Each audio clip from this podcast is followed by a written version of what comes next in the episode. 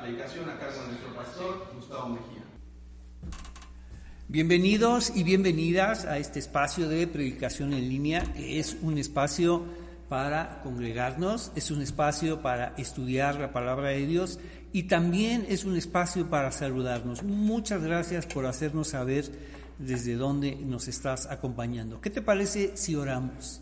Señor, te damos muchas gracias que podamos estudiar estas historias de salvación que nos enseñan a conocerte y conocer nuestra salvación. Te pedimos todo esto en el nombre de Jesús. Amén. Bienvenidos. Vamos a seguir con este estudio de la historia de salvación y vámonos a otra historia de salvación. Vamos otra vez a ubicarnos en el libro de Génesis y ahí conoceremos esta otra historia fascinante, especial, y se va a tratar de Noé. Vamos a conocer este personaje que tiene mucho que enseñarnos. Todas estas historias de salvación, recuerda, señalan a una a nuestro Salvador, señalan la gran historia de salvación que ocurrió en la cruz del Calvario. Todas estas historias, todo esto señala, recuerda a algo muchísimo más grande y es a Jesús como Señor y Salvador.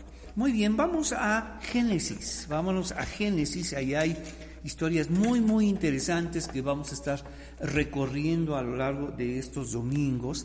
Y vamos eh, a Génesis 6, Ahí está nuestra historia y además escucharemos otras voces muy interesantes acerca de esto que vamos a leer.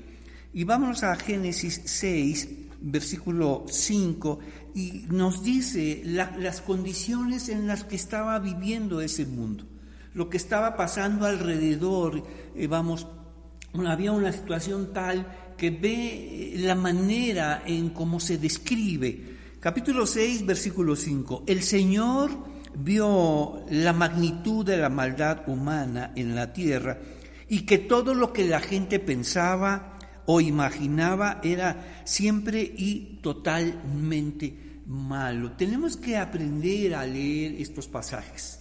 Para eso iremos a otros que nos van a ayudar a, entender a qué se refiere esta, esta gran maldad, esta magnitud de maldad que se refiere a este pasaje. El Señor vio la magnitud de la maldad humana en la tierra y que todo lo que la gente pensaba o imaginaba era siempre y totalmente malo, porque tenemos que ubicar qué, qué significa esta maldad, a qué se refiere, porque nuestro imaginario religioso nos podría estar llevando a muchas situaciones que nada tienen que ver con el texto. Escuchaste bien. Cada uno de nosotros ha formado muchos imaginarios religiosos que lejos de ayudarnos nos pueden estorbar, incluso nos pueden llevar a otras conclusiones que nada tienen que ver con el texto. Entonces, en medio de esa magnitud de maldad humana en la tierra y que todo lo que la gente pensaba o imaginaba era siempre y totalmente malo, es Génesis 6, versículo 5, y en medio de esa maldad, irrumpe el favor de Dios. Esta palabra es vital y va a atravesar toda la Biblia. Recuerda, comienza desde Génesis hasta Apocalipsis. Esta palabra es vital, el favor de Dios. Entonces, vamos versículo 8. En medio de esta magnitud de maldad, que después, más adelante, en un momento, conoceremos a qué se refiere y, haremos una nueva lectura de este versículo, en medio de esta maldad irrumpe, llega de afuera el favor de Dios y llega a una persona. Y esa persona transforma, recuerda, una, una y otra vez lo vamos a ver. ¿Cuántas personas necesita Dios para transformar las cosas? Una sola. Ese es el método de Dios. Ese es el, esa es la manera en cómo Dios hace las cosas necesita una sola persona. Y esa persona le hablará a otras y esas otras a otras más. Sin embargo, irrumpe en medio de esa, de esa maldad, irrumpe el favor de Dios y llega y cambia a una persona. Escucha, versículo 8, pero Noé Estamos en el capítulo 6, versículo 8. Pero Noé encontró favor delante del Señor. Y esta palabra es vital para entender nuestra salvación. Y esta palabra en hebreo es una palabra muy especial, es la palabra gen, J-E-N, gen, y, este, y en el verbo es Hanan, J-A-N-A-N, Hanan, mientras que el sustantivo es gen, el verbo es Hanan y es eh, recibir el favor de Dios, favorecer a otra persona. Y esta palabra ingresa al Nuevo Testamento, vamos a través de otra grandiosa palabra, que es la palabra, mientras que en hebreo es gen, en griego es haris y es la palabra gracia. Noé halló gracia ante Dios, le concedió la gracia de Dios. Y es de esta forma, Él puede salir de esa maldad. Tú y yo no podemos.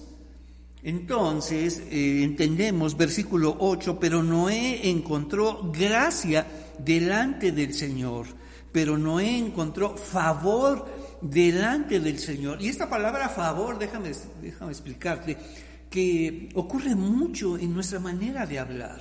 Y tenemos que aprender a recuperar su valor y su sentido y su origen. Su origen tiene que ver con Dios. Por favor, me haces el favor. ¿no? Es un favor. ¿no? Y tiene una connotación vital que es inmerecido. Y estamos hablando de la gracia de Dios, del favor de Dios. Y de la única forma en que había toda una maldad en este mundo y que una persona pueda salir de esa maldad es a través del favor de Dios. Y tenemos nuestro primer enunciado.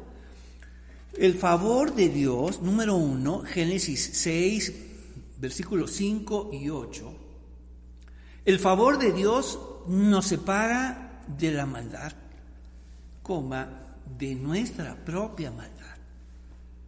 El favor de Dios nos separa de la maldad, coma, de nuestra propia maldad. Porque tenemos que precisar porque de otra manera no vamos a entenderla. Y vamos a escuchar otras voces que hablan de este momento y que hablan específicamente de este versículo. El versículo 5, el Señor vio la magnitud de la maldad humana en la tierra y que todo lo que la gente pensaba o imaginaba era siempre y totalmente malo. Y déjame decirte, Jesús habló de este momento, Jesús habló de esta generación y de forma más precisa, Jesús habló de esta maldad. ¿Cuál es esta maldad? Tenemos que conocerla, precisarla, para aprender a leer este pasaje, porque de otra manera tu imaginario religioso te va a llevar a otras imágenes, otras escenas que nada tienen que ver con el texto. Tenemos que conocer qué tipo de maldad se está refiriendo el texto, que señala a Jesús, que denuncia a Jesús. Vamos entonces, ya tenemos nuestro primer enunciado. El favor de Dios nos separa de la maldad de nuestra y específicamente de nuestra propia maldad. Ya vimos esta magnitud, vamos, de maldad que había en toda la tierra y Noé estaba ahí. Y Noé compartía esa maldad. No era mejor que los demás no era mejor que los demás. Esto es vital que lo entendemos. Noé formaba parte de esa maldad y solo el favor de Dios puede salir de ella y ahora comenzar con una relación con Dios. Y es el favor de Dios que nos separa, es el favor de Dios que nos acerca a Dios. Es el favor de Dios que hace posible que veamos, que creamos en Dios. Y vámonos ahora a Mateo 24 y vamos a, vamos a dejar un separador ahí en Génesis 6 porque regresaremos y viajaremos al centro de la palabra de Dios donde siempre está ahí las explicaciones. Es la interpretación de Jesús. Jesús habla de ese pasaje y vamos a entender a esta magnitud de maldad que había en toda la tierra. ¿A qué se refiere? Jesús habla de ella, pero habrá que mirarla muy bien porque está, es una es una maldad que está oculta, es una maldad pasiva. Vámonos a Génesis 20, perdón, a Mateo 24, versículo del 37 al 38. Y nos dice así. Cuando el Hijo del Hombre regrese, será como en los días de Noé. Estamos en Mateo 24. Jesús está hablando, vamos, de forma profética, está acudiendo a este recurso de hablar de sí mismo en tercera persona. Ha elegido el título del Hijo del Hombre que aparece en Daniel 7. Alguien con la apariencia de humano se acerca al anciano de días y le es dada una autoridad sin igual que solamente se compara con la de Dios. ¿Quién es esta persona? Entonces Jesús elige ese título para sí mismo y habla de él en tercera persona, cuando el Hijo del Hombre venga. Y tiene como fin que el oyente decida quién es el Hijo del Hombre, o es Jesús mismo o es otra persona. De esta manera los profetas hablaban para confrontar y que la persona tenga que decidir. Y a las personas no les gusta decidir. Mucha gente va a la iglesia para que la iglesia decida por sí misma, cuando en realidad tú vas a la iglesia para que aprendas a decidir, a decidir por Dios, a responsabilizarte de tu vida espiritual. No vayas a la iglesia para que la iglesia decida por ti sino vas a la iglesia para que aprendas a decidir, a creer, a crecer, a madurar, a hacerte responsable de tu fe. De esta forma hablaba Jesús cuando venga el Hijo del Hombre y los oyentes decían, bueno, ¿de quiénes estás hablando? ¿Estás hablando de ti o de otra persona? Dínoslo abiertamente. Y Jesús una y otra vez habló a través de este recurso profético. Y ahora, ¿qué tiene que decirnos de esa, esa maldad? ¿Qué tiene que decirnos de esa generación y escucha de esa maldad disfrazada, pasiva, escondida, que, la describe como una, una magnitud? Ve las palabras de esta versión. Vámonos, Mateo 24, versículo 37.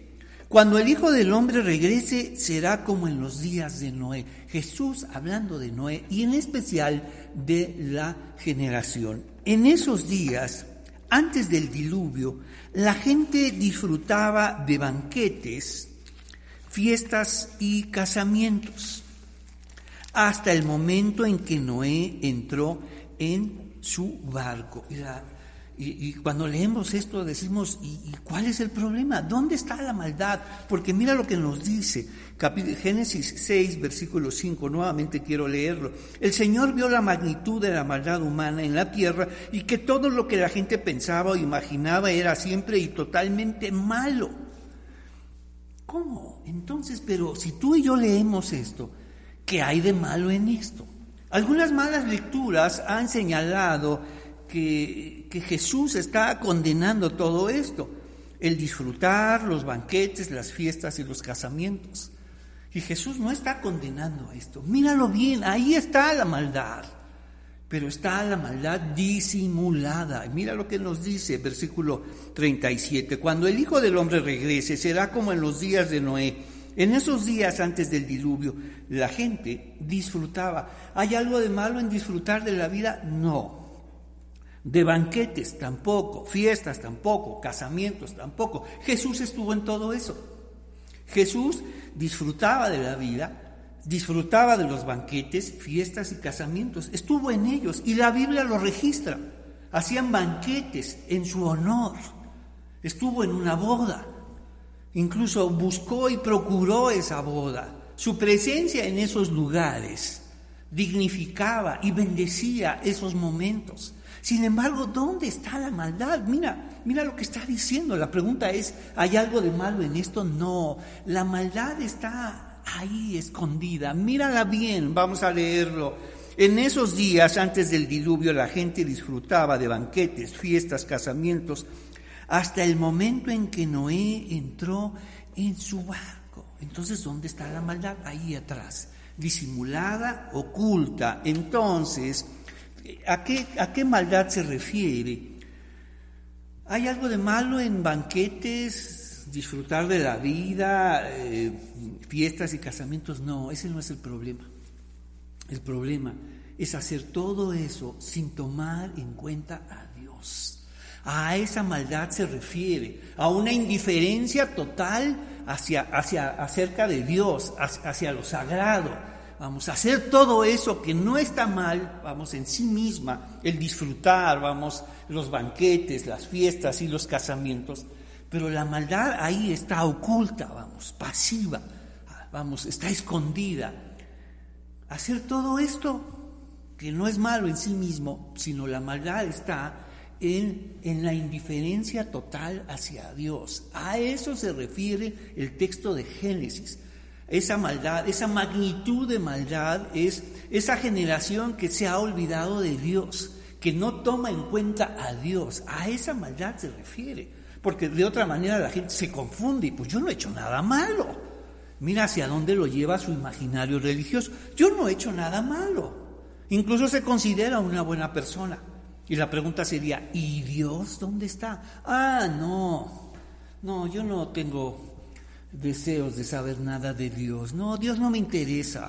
Tengo una religión nada más, pero Dios no me interesa. Y lo único que me interesa de Dios son sus beneficios. Por eso le pido que me cuide, que me cuide mi casa, que cuide mi trabajo, pero Dios no me interesa. Ahí está la magnitud de esa maldad. Una indiferencia total acerca de Dios, de la persona de Dios, de los mandamientos, sus advertencias y sus promesas. Entonces, tenemos ahí, el Señor vio, y ahora vamos a leer Génesis 6, que te parece de esta manera. Génesis 6 de esta forma.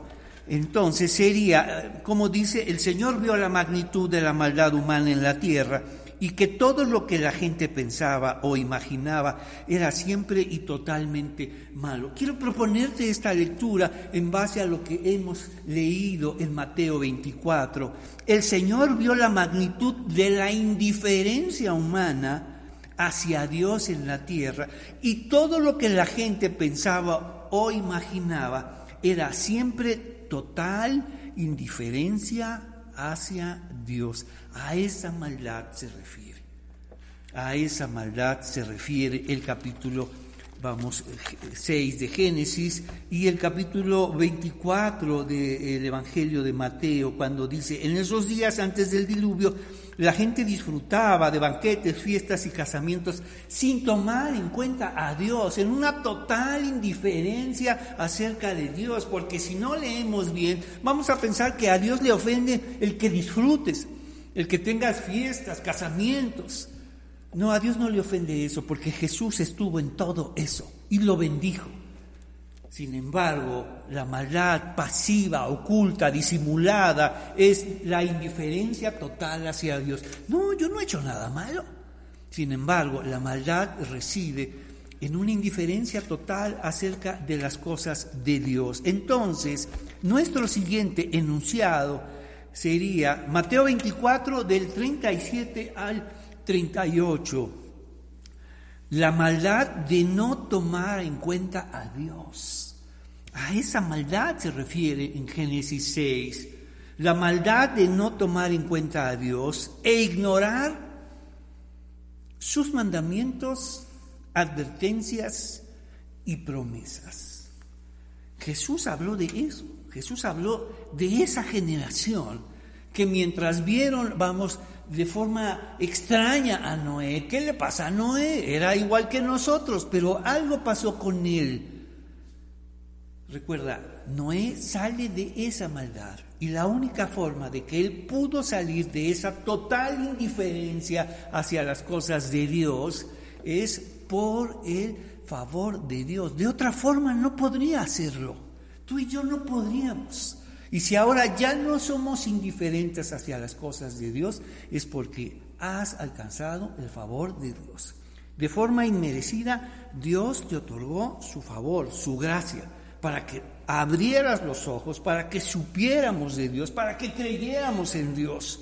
Y ahora, para que siguiéramos sus instrucciones de salvación, de ayudar a otros. Entonces, la maldad de no tomar, Mateo 24 del 37 al 38, la maldad de no tomar en cuenta a Dios e ignorar sus mandamientos, advertencias y promesas. Vámonos a otro pasaje más, vámonos otra vez al centro de la Biblia, vámonos a Lucas, Lucas 17, y es, es, es un pasaje, Lucas 17, es similar al que acabamos de leer, vamos, un pasaje escatológico, Lucas 17, versículo 26. Y nuevamente Jesús se describe a sí mismo como el Hijo del Hombre. Cuando Él venga, ve qué noticia, qué promesa tan grandiosa que Jesús regresará. Eso es vital para nosotros, para todos los creyentes, que Jesús regresará y nos dice, versículo 26, cuando el Hijo del Hombre regrese, y eso ya es una noticia, y eso es una promesa grandiosa, que tú y yo ahora vivimos en base a eso tenemos esta visión, nuestra vida cristiana y nuestra vida ahora gira en torno a eso. Es un futuro, vamos, un futuro grandioso que Jesús regresará y nos dice, cuando el Hijo del Hombre regrese, será como en los días de Noé. En esos días la gente disfrutaba de banquetes, fiestas y casamientos. Ya entendemos que dónde está la maldad en esto, no en sí mismo, en la fiesta, banquetes, casamientos. Porque Jesús estuvo ahí, Jesús los bendijo. ¿Dónde está la maldad? Ya vimos que es una maldad disimulada, es una maldad muy bien disimulada, una maldad pasiva que nadie ve, que nadie ve incluso como maldad. Bueno, no me interesan las cosas de Dios, no me interesa Dios, ¿qué hay de malo en eso? ¿Qué, ¿Cómo se ha disimulado? pasa inadvertida incluso. Incluso se ve como algo, algo bueno, como con cierta reputación. mira, a esa persona no le interesa nada de Dios. Se, ve como algo, como una peculiaridad. Entonces, la magnitud de la maldad, una maldad muy bien disimulada, una maldad pasiva que nadie ve y es una gran indiferencia hacia Dios. ¿Qué más tenemos aquí? ¿Por qué Jesús advierte una y otra vez sobre esta maldad disimulada, esta gran indiferencia hacia Dios? Ve lo que nos dice el texto. Cuando el Hijo del Hombre regrese, será como en los días de Noé. En esos días la gente disfrutaba de banquetes, fiestas y casamientos hasta, escucha, hasta el momento en que Noé entró en su barco y llegó el diluvio y los destruyó a todos. ¿Hacia dónde nos lleva esta maldad disimulada? ¿Cuál es el fin de esta maldad, vamos, encubierta? Esta magnitud de maldad, la indiferencia hacia Dios, escucha, nos destruye. Por eso Jesús le advierte que esta indiferencia hacia las cosas de Dios termina por destruirnos. Escucha lo que dice, versículo. En esos días la gente disfrutaba de banquetes, fiestas, casamientos, hasta que esos días tienen un límite, no son ilimitados, vamos, esos días tienen un plazo, esos días tienen un límite, hasta, escucha, hasta que las cosas cambian radicalmente, entonces las personas quieren pensar en Dios. Quieren buscar hasta que pase algo dramático, entonces ahora sí quieren buscar a Dios. Y mira lo que dice, hasta el momento en que Noé entró en su barca, barco y llegó el diluvio y los destruyó a todos. La indiferencia hacia Dios es una gran maldad y esta maldad termina siempre destruyéndonos. La indiferencia hacia Dios termina por destruirnos. Este diluvio termina por ahogarnos en una total separación con Dios. Entonces, anotamos en nuestra tercer enunciado, la maldad es Lucas 17 del 26 al 27 Número tres, la maldad de tener en poco la salvación de Dios para nosotros. Porque no es solamente el saber de Dios, sino la indiferencia hacia Dios y hacia su salvación. Porque ahí estaba ese barco. Ahí estaba ese gran barco que el texto nos dice que probablemente medía más de 130 metros. Ahí estaba la grandiosa salvación de Dios, dispuesta para mucha gente, pero no tenían tiempo para ello. Mejor se dedicaban a su vida de indiferencia hacia las cosas de Dios y escucha hacia su salvación. Y quiero proponerle esta idea. Algunos consideran que este barco era tan grande que fue muy difícil, fue muy difícil que esta familia pudiera construirlo sola. Entonces hay algo aún más, más fuerte, escucha esto. Probablemente muchos, por consideración a Noé y a su familia, vamos, en medio de esta locura, vamos, construir un barco, ¿para qué? En medio de la nada. El mar está muy lejos. Y eso que dices nunca ha sucedido, Noé. Está bien, te ayudaremos, Noé te ayudaremos. Y es muy probable que mucha gente le ayudó a construir este, esta señal de salvación, este instrumento de salvación, pero no entraron. Pero no entraron. ¡Wow! Qué situación tan complicada, ¿no te parece? Ayudar a construir el arca y no haberse subido. Colaborar en que muchos crean en Jesucristo como Señor y Salvador, pero nunca haber creído en Jesús. Y eso sucede mucho en las iglesias. Hay mucha gente que colabora, le gusta el servicio, le gusta la iglesia, pero no le gusta, no quiere saber nada de la salvación de Jesús.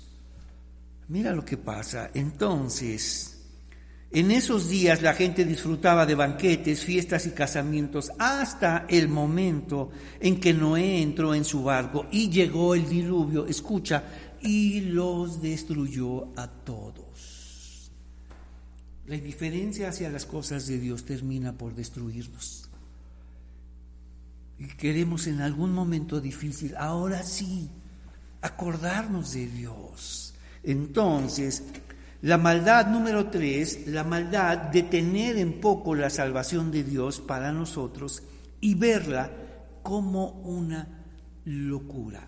Bien, vamos a regresar otra vez a Génesis 6 y darnos cuenta, vamos ahora, de estos textos leídos en clave de, de indiferencia, esta indiferencia hacia Dios. Y no pierdas de vista que la indiferencia es un tipo de violencia, es una violencia pasiva que está ahí en muchas relaciones. La indiferencia de los padres hacia, hacia sus hijos, la indiferencia de los hijos hacia los padres. Entonces es muy importante que leamos esta magnitud de maldad en esta clave de indiferencia que hemos que proponemos entonces esta magnitud de la maldad, una maldad muy bien disimulada, una maldad pasiva que nadie ve y que es la gran indiferencia hacia Dios.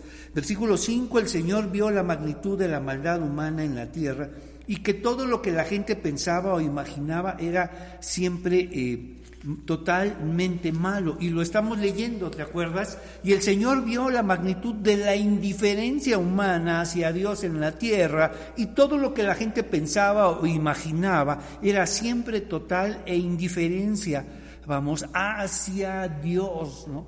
Y la indiferencia, recuerda, es, es un tipo de violencia. No es una situación, vamos, tal vez te has acostumbrado a la indiferencia de los demás a la indiferencia que se usa mucho en las familias, ¿no?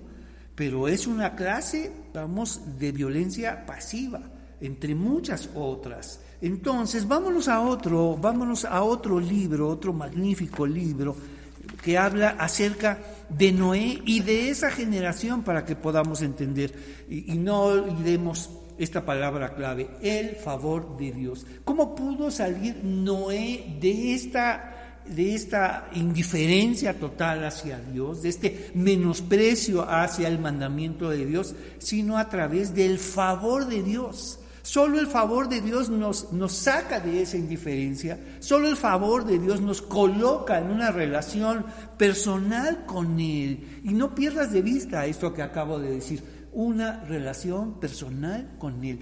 Porque el relato nos dice que Él y su familia ingresaron al arca. ¿Y cómo fue posible?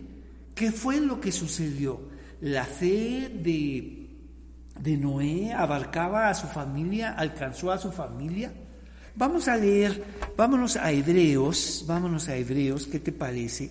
Y vámonos a Hebreos 11, el capítulo de la fe. Y vamos a hablar de la fe que ahora tiene Noé. Y si la tiene es por el favor de Dios.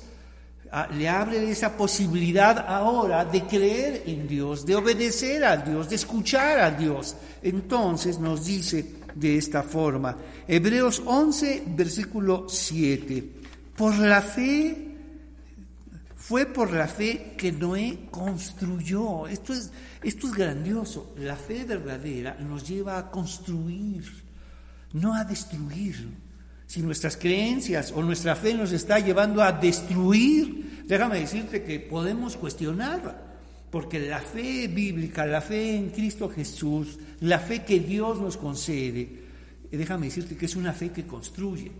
Mira lo que dice Hebreos 11, versículo 7. Fue por la fe que Noé construyó un barco grande para salvar a su familia del diluvio en obediencia a Dios, quien le advirtió de cosas que nunca antes habían sucedido. ¿Cómo? Imagínate. Por supuesto, todo esto que Dios le dijo que vendría nunca, nunca había sucedido. Pero bastaba con que Dios lo dijera, bastaba con que Dios lo advirtiera. Y eso era suficiente para, para Noé. Y eso es suficiente para nosotros. Y precisamente para eso es la fe. Mira lo que dice eh, Hebreos 11.1. La fe es la confianza de que en verdad sucederá lo que esperamos. Es lo que nos da la certeza de las cosas que no, que no podemos ver. ¿Y cómo suplimos todo eso que no sabemos? Que todo, ¿Cómo suplimos todo eso que no podemos ver, que no entendemos y que no podemos, sino a través de la fe? Ve lo grandioso de la fe. Ve todo lo que, todas las, las muchas cosas que suple en nuestras vidas todo aquello que no podemos ver, todo aquello que no podemos entender, todo aquello que no podemos hacer, es la fe en Jesús que nos lleva a vivir de otra manera, a construir una vida de salvación para que otros puedan creer. Y esos primeros otros, por supuesto que es tu familia y después vendrán tus familiares.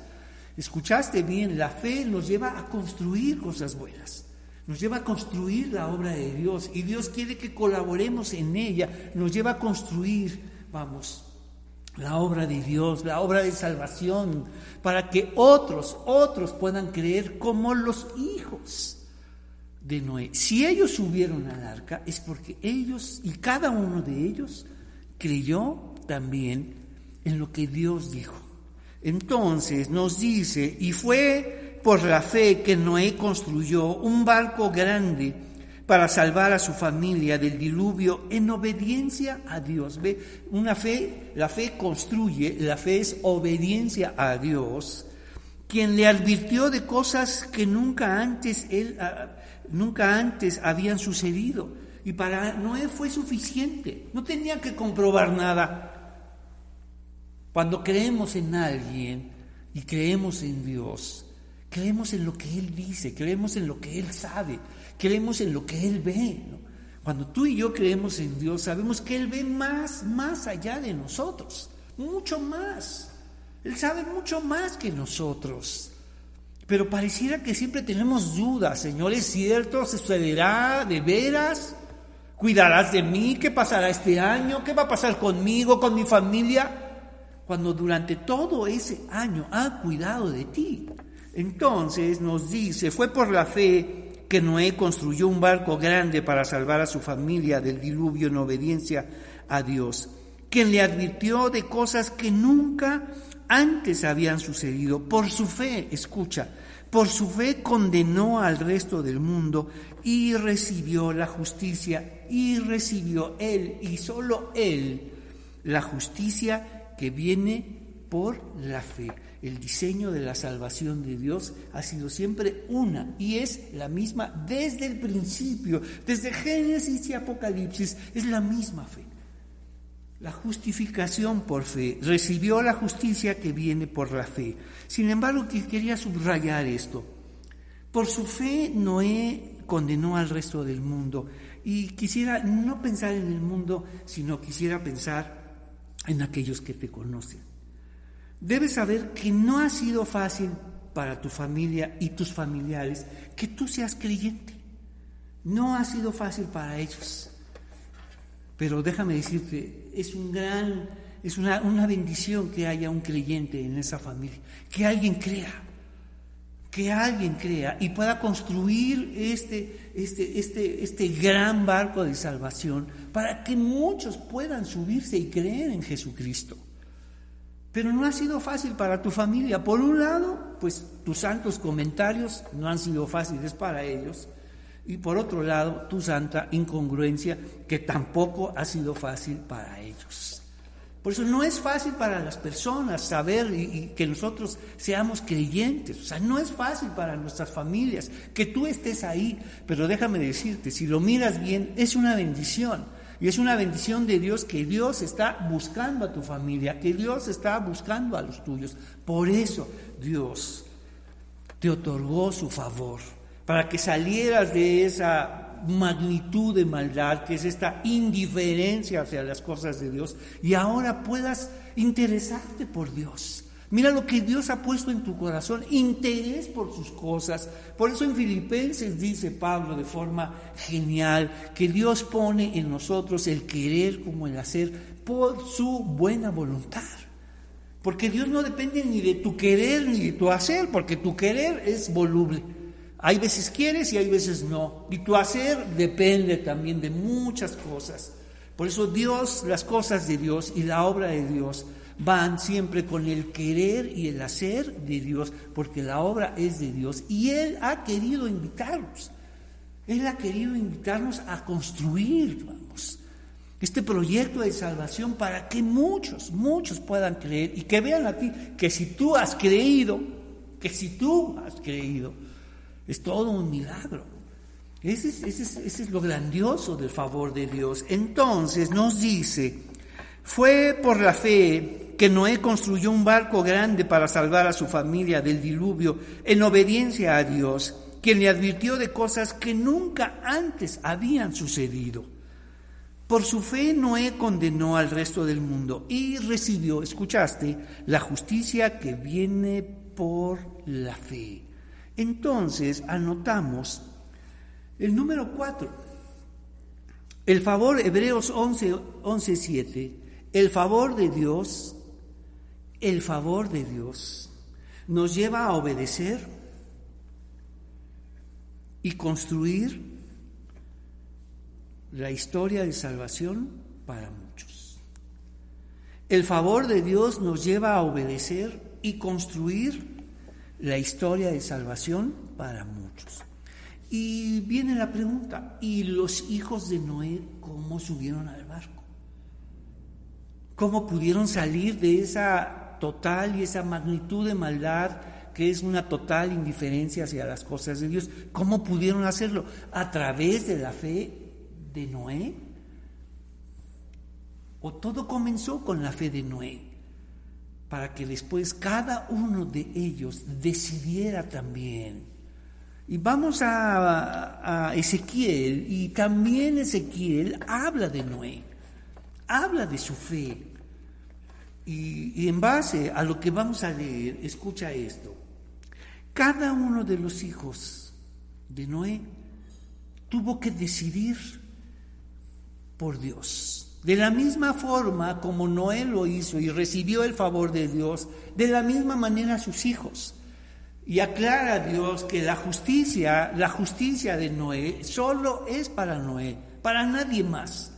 Nos encantaría creer por los demás, nos encantaría en verdad creer por los demás y nos dice así.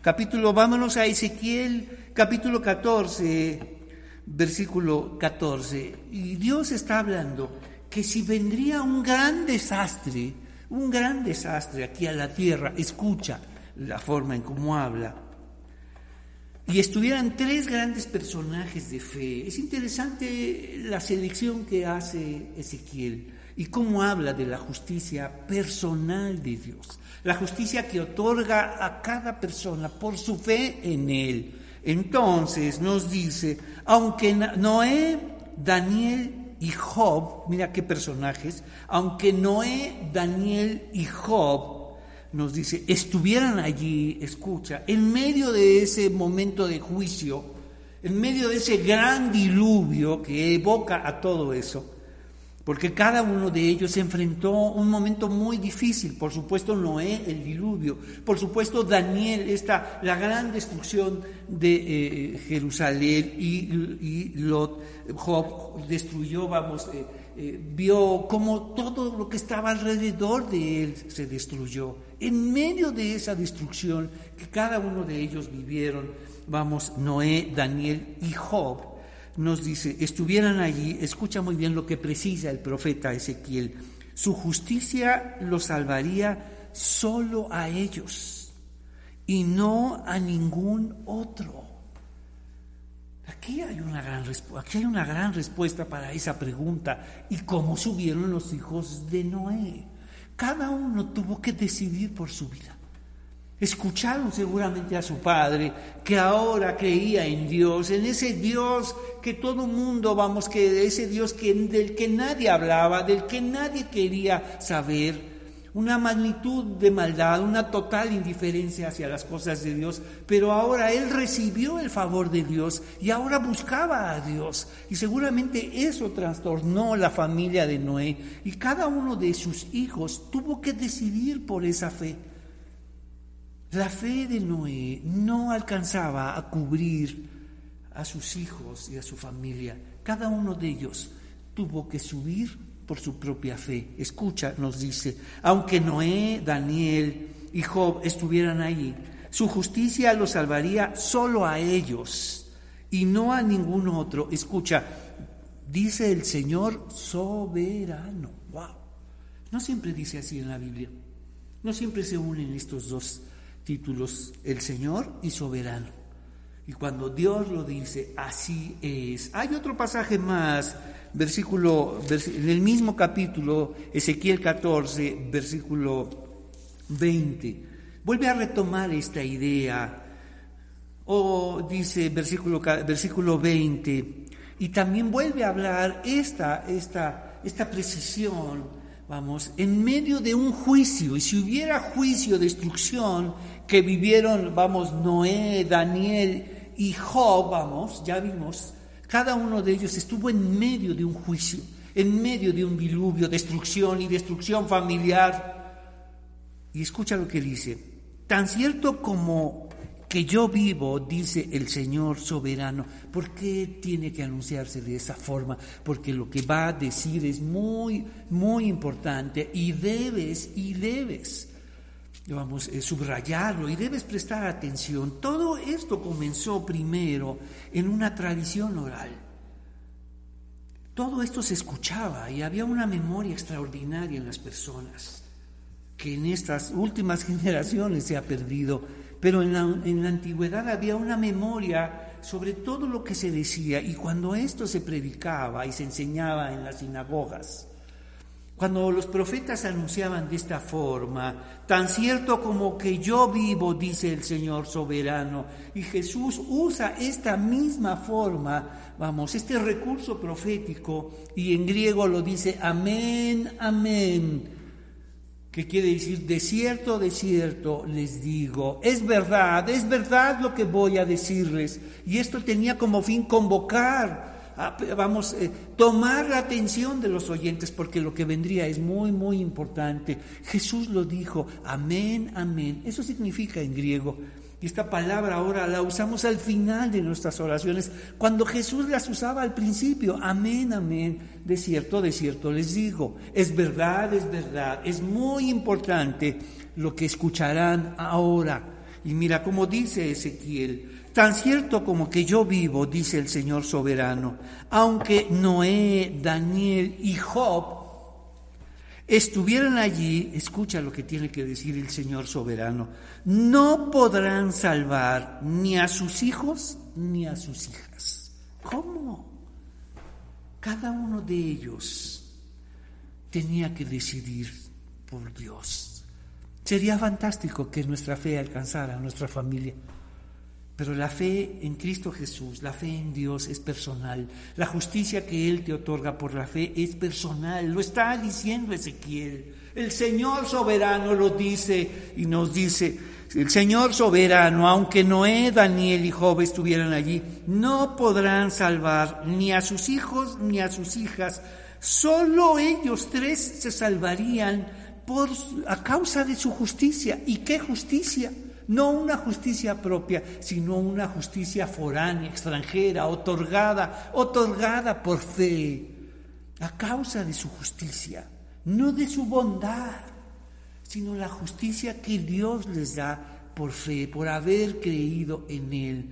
Y lo leeré otra vez, dice, y tan cierto, aunque Noé, Daniel y Job estuvieran allí, no podrían salvar ni a sus hijos ni a sus hijas Solo ellos tres se salvarían por causa de su justicia. Ahora sabemos cómo subió la familia de Noé, por su propia fe, por la justicia que Dios le otorgó a cada uno, como un con el favor de Dios, porque creyeron también en la palabra de, ese Dios que anunciaba un gran diluvio, que, que proveía este instrumento de salvación que los invitaba a construir esta arca de salvación para muchos y que solo unos pocos quisieron entrar, no pudieron, quisieron entrar.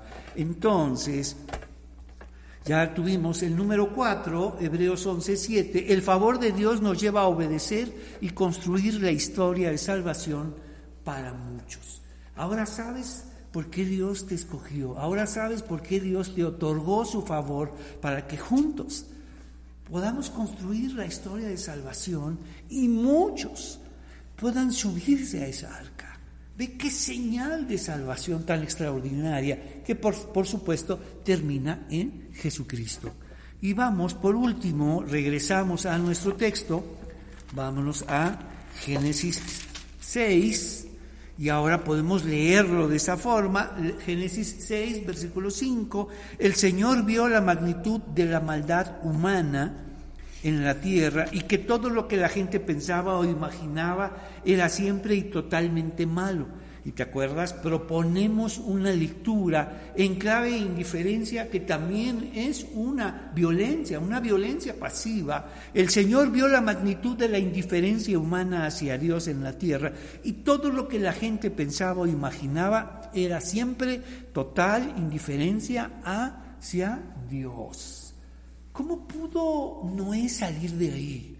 Por su propia bondad, su propia justicia, porque era el mejor hombre de esa generación. No, no esa clave la tenemos en el versículo 8, 6, 8, que es una palabra que va a acompañarnos a lo largo de todas estas historias de salvación y se refiere al favor de Dios. Es la palabra hebrea gel y el verbo es hanan, que llega al Nuevo Testamento como la palabra jalis, que es esta grandiosa palabra de salvación, que es la palabra gracia. Somos salvos por gracia, por medio de la fe, y esto es un don de Dios. No esperes a que las cosas se pongan difíciles y que Dios te permita salir de esa indiferencia y puedas buscar a Dios. Entonces nos dice, pero Noé encontró favor delante del Señor. Y esta palabra es la palabra gen, de donde es la, es la palabra gracia, halló gracia, Dios le otorgó esa gracia y recuerda, él formaba parte de esta maldad y ahora solo con el favor de Dios puede salir. Y también su familia de, esa, de la misma manera que él a través del favor de Dios y la gracia de Dios y la fe en Dios, pudieron salir él y su familia. Y podían haber salido muchas más. Y acuérdate lo que se propone. Y tal vez mucha gente ayudó a construir esa arca. Tal vez mucha gente, pero decidió, vamos a ayudar a Noé, ya saben cómo es. Es una locura lo que está diciendo, pero, pero vamos a ayudarlo. Vamos a ayudarlo en su locura la locura de la salvación. Entonces, versículo, vámonos ahora a este otro versículo, versículo 14, nos dice, construye una gran barca de madera de ciprés. Y terminamos, versículo 24. Entonces Noé hizo eh, todo exactamente como Dios se lo había ordenado. ¿Cómo pudo hacer todo esto? Versículo 8, recuerda. Pero Noé encontró favor delante del Señor. Y terminamos con nuestro enunciado número 5. El favor de Dios nos salva. El favor de Dios nos salva de la inundación de perdernos para siempre. El favor de Dios nos salva de perdernos de la inundación, de perdernos en la inundación para siempre. Tenemos mucho que agradecerle a Dios. Y esta historia de salvación a través de Noé nos recuerda que si tú y yo podemos salir, pudimos salir de esta total indiferencia hacia las cosas de Dios y ahora tenemos interés, deseo de buscar, de saber, de conocer, de compartir a otros por Dios, es por el favor de Dios. Vamos a orar. Señor, te damos muchas gracias esta, esta mañana. Gracias por tu favor. Gracias por sacarnos de esa indiferencia total acerca de ti y de tus cosas. Y ahora podemos verte y podemos desearte, podemos buscarte y podemos conocerte. Ayúdanos a construir una historia de salvación para que muchos puedan creer en ti. Te pedimos todo esto en el nombre de Jesús. Amén. Que el Señor los bendiga. Bien, ya terminamos otra historia de salvación y vamos juntos a conocer estas historias, estas magníficas historias de salvación que tienen como fin, vamos, señalar a Jesús como nuestro Señor y Salvador. Que el Señor los bendiga y nos vemos el próximo domingo. Muchas gracias.